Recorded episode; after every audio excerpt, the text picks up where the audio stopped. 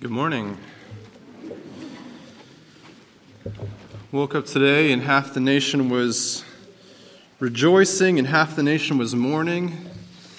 And that was just after the football games yesterday. when three of the top four all lose in the same Saturday, it makes for kind of a uh, exciting weekend. Um, sorry, I couldn't decide between a political joke and a football joke, so that's what you got. Uh, this morning is going to be a little different. Um, if you were here last Sunday, we began uh, to talk about the Word of God in the Old Testament. And um, if you had a hard time following along, uh, here was your hint that Randy was basically reading Scripture the whole time. Um, and it was much of it from Psalms. Um, and to make it a little easier to follow along this morning, I do have an insert with scripture references with the scripture printed in here. So if you're not usually a note taker, uh, there's not even a space to take notes. Uh, you can still take notes if you like to, but we're going to start on the side that says uh, John 1 1. Um, and much of this morning, uh, just the nature of the way that we're presenting this, and uh, the way the, the, the, best way to interpret Scripture um, is with other Scripture. So, as we talk about the Word of God in the New Testament, we're going to be going uh, through much of these passages. In fact, I think all of them. Um, so you can follow along. I'm not going to be giving the references as we go. Uh, so sometimes I would, just go into it and you can find it listed there um, in your notes or in your scripture references page. Um, you know, why are we reading the Bible to understand the Bible? Well, as we said, Scripture is the best commentary on Scripture. You know, the New Testament, we find out, is actually hidden in the Old Testament, and the Old Testament is revealed in the New Testament. So, to have a full understanding of the Word of God, we must know the Word of God. In the beginning was the Word, and the Word was with God, and the Word was God. He was in the beginning with God. All things were made through him, and without him was not anything made that was made. In him was life, and the life was the light of men. The light shines in the darkness, and the darkness has not overcome it. See, in Genesis 1, Scripture tells us that God spoke, and by his word, the world was created. Here in John 1, we read that the word of God is, in fact, the Son, Jesus Christ. So, from the foundation of the world, before the beginning began, the Word was with the Father, and the Word was Christ, from all of eternity past.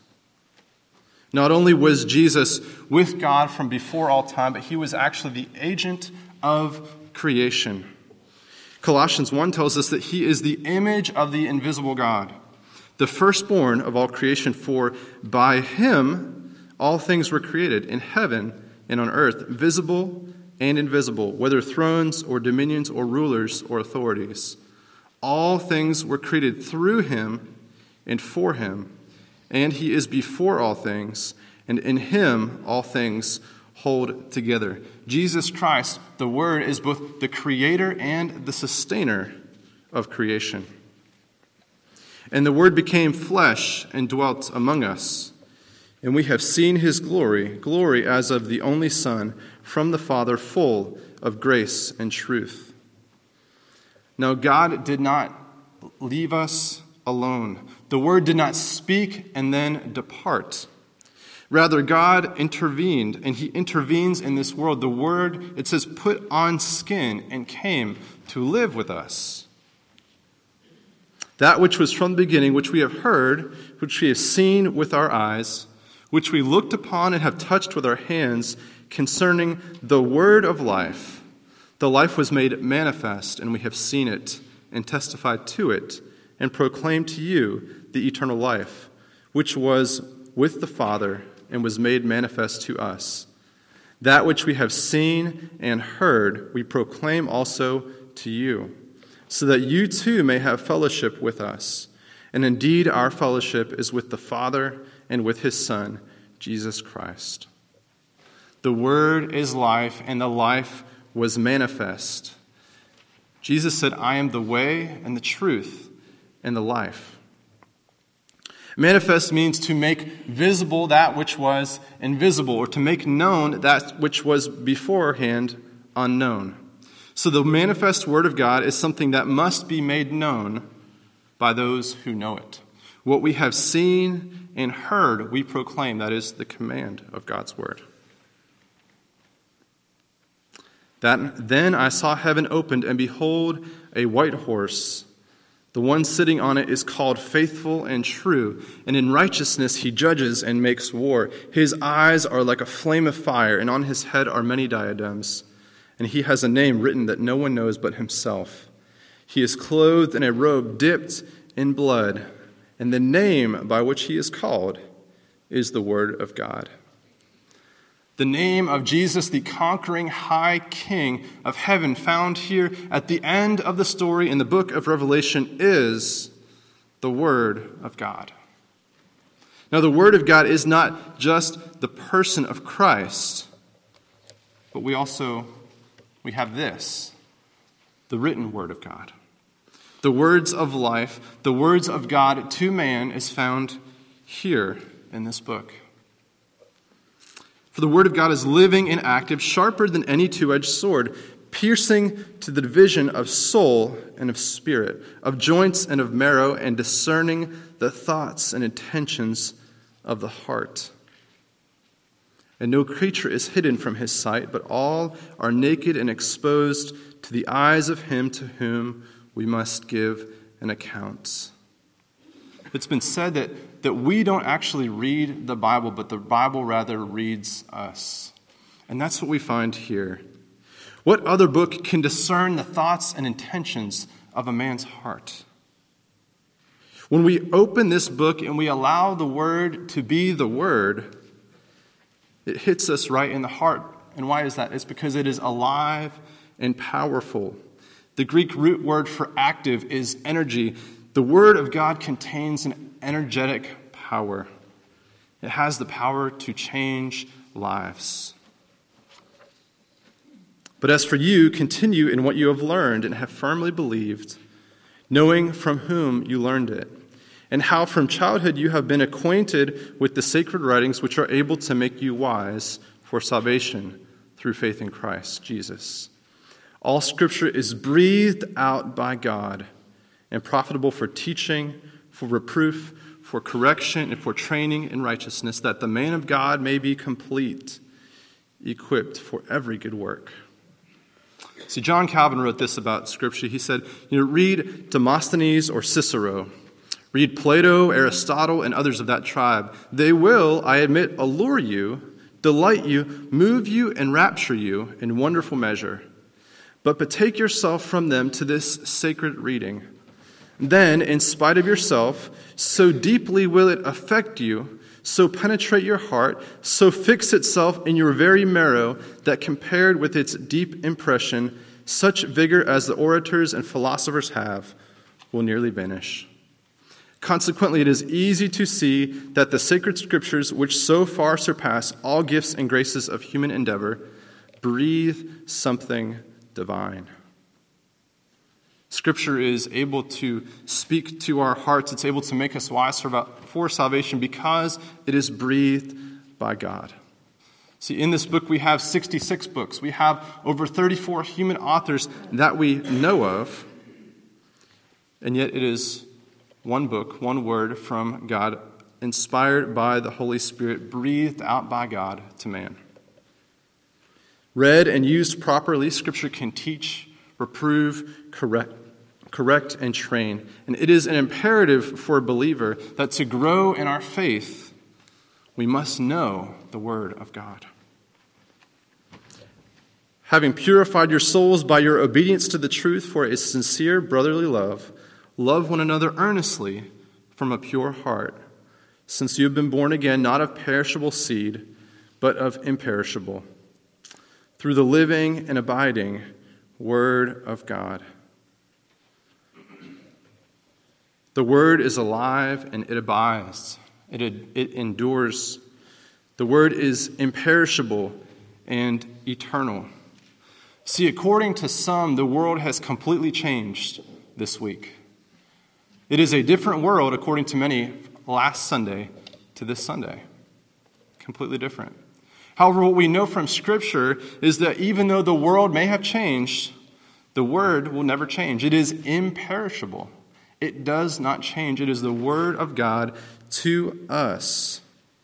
If we want to love one another earnestly from a pure heart, as it says here, we must be born of the Word of God. The Word abides, the Word endures. Nothing that happens in this world can change the eternal nature of the Word of God. Therefore, beloved, since you are waiting for these, be diligent to be found by Him without spot or blemish and at peace and account the patience of our Lord as salvation, just as our beloved brother Paul also wrote to you according to the wisdom given him, as he does in all his letters when he speaks in them of these matters. There are some things in them that are hard to understand, which the ignorant and unstable twist to their own destruction, as they do the other scriptures. You, therefore, beloved, knowing this beforehand, take care that you are not carried away with the error of lawless people and lose your own stability, but grow in the grace and knowledge of our Lord and Savior, Jesus Christ. To him be the glory, both now and to the day of eternity. Amen. See, understanding Scripture is not always an easy task. At times it can be simple, but other times it takes diligence and actually hard work to understand some of these things. There are things that are difficult to understand in Scripture. There are also people that twist Scripture.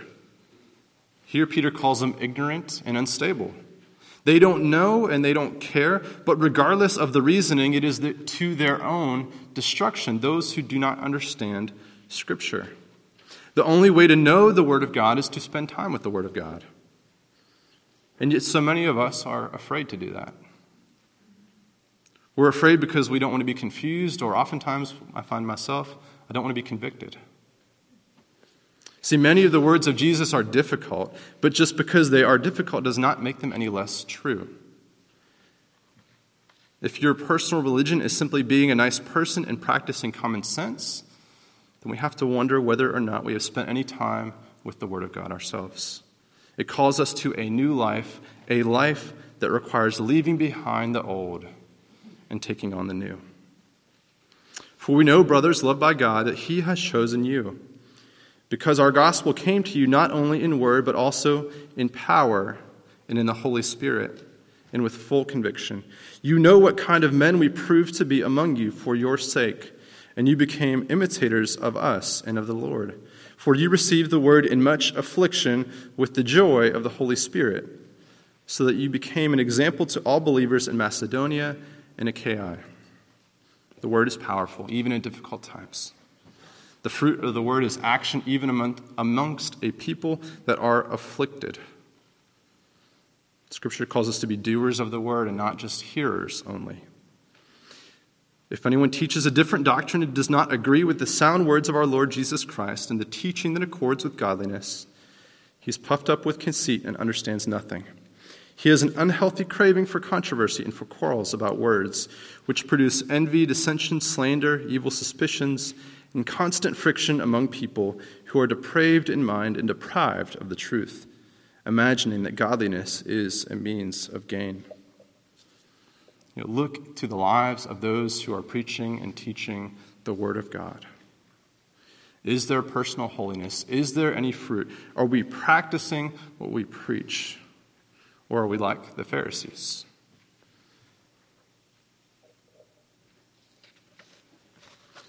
For Christ did not send me to baptize, but to preach the gospel, and not with words of eloquent, eloquent, wisdom, lest the cross of Christ be emptied of its power. For the word of the cross is folly to those who are perishing, but to us who are being saved, it is the power of God. For it is written, I will destroy the wisdom of the wise and the discernment of the discerning I will thwart. As someone who teaches and sometimes preaches, you know, I need a healthy reminder of this constantly. In my own humanness, I, I want to entertain, I want to have those eloquent words that when you hear them, when, when, when they are spoken, that is going to make someone come alive.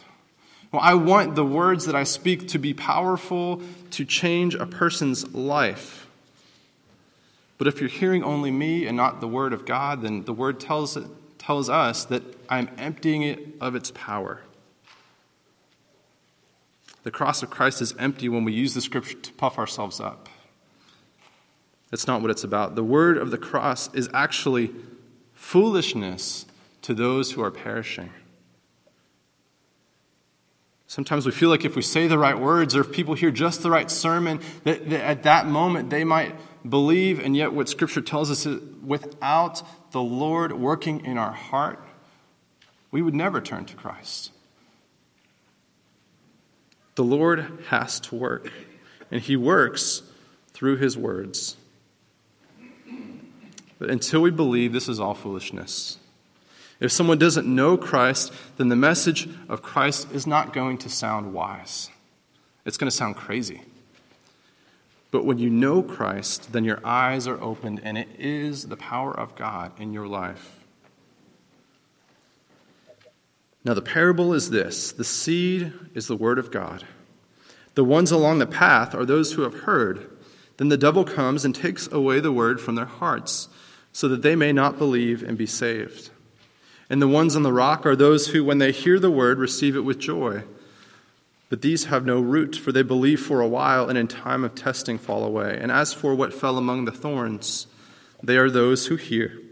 But as they go on their way, they are choked by the cares and riches and pleasures of life, and the fruit does not mature. As for that in the good soil, there are those who, hearing the word, hold it fast in an honest and good heart, and bear fruit with patience. See, not everyone who hears the word of God is a part of the kingdom of God. The word must penetrate and it must have time to develop but it's worth something holding on to. It's worth some, it is something that is worth holding fast to. Christ says that in it, must, we must hold fast with an honest and good heart and bear fruit with patience, and bearing fruit takes time. And we just moved about a month ago. And, uh, but in our old home this summer, we decided that we were going to try to grow some peppers. Has anyone ever grown peppers before? And we decided to grow some sweet bell peppers because we've grown tomatoes. They did awesome. You know, so we went and we got our seeds. We went and, uh, you know, we, we planted them and, and, we, and we watered them and we waited all summer long. Our children love sweet peppers. And so we're, we're just so excited for these sweet bell peppers. And finally they grew and the peppers are turning red. And Megan goes out and she pulls one off the plant and she takes a bite. And it is the hottest thing she's ever put in her mouth. and, and, do you know why? It's because we planted the wrong seeds. See, we didn't plant sweet pepper seeds.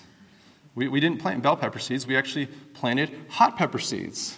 And, and amazingly, when you plant hot pepper seeds, you get hot peppers. Who knew? We, we found out when the fruit came. Here's the word of God. If you plant something imperishable, what does it produce? It produces something imperishable. If you plant something temporary, it produces something temporary. If you plant the wrong seeds, you get the wrong fruit. But if the imperishable seed of God is planted in us, we get imperishable life. And if we are patient and hold fast, then the word has the power to bring us to life. Jesus said, Man must not live on bread alone, but on every word that comes from the mouth of God. See, Francis Chan is a pastor in San Francisco, and he talks about the state of the American church. And he's, he's very concerned that there are so many that would rather listen to a sermon or read a devotional book or share a Facebook post or read a blog than would actually sit down and read their Bible. There are so many people who would rather do those things than they would to get alone with themselves in the Word of God. He says this He says, I want to know the thoughts of God. I want to gather with people who have been reading God's words, people who have prayed and interacted with them. I want to fellowship with those who fellowship with God. I couldn't care less if you have a doctorate in theology or 60 years of life experience. I would rather talk with a 15 year old who has been in the presence of God. I read this, it kind of hurt me a little. Now, I don't have a doctorate, I don't have a master's. But it stings because it's, it's true. Are we afraid to spend time with this book, or would we rather read the words of someone else talking about this book? Do we want to get together and talk around things, or do we want to get together with people who spend time in the presence of God? As Jesus said these things, a woman in the crowd raised her voice and said to him, Blessed is the womb that bore you, and at the breasts at which you nursed. But he said, Blessed rather are those who hear the word of God and keep it. So here's our question this morning Are you willing to get alone with this book? Are you willing to allow the words of the God of creation, the words of power, the words of life, the words that which can reprove and correct and enliven?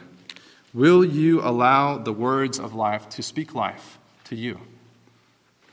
Hear it, read it, and keep it. This is God's inspired word for us today. Let's pray.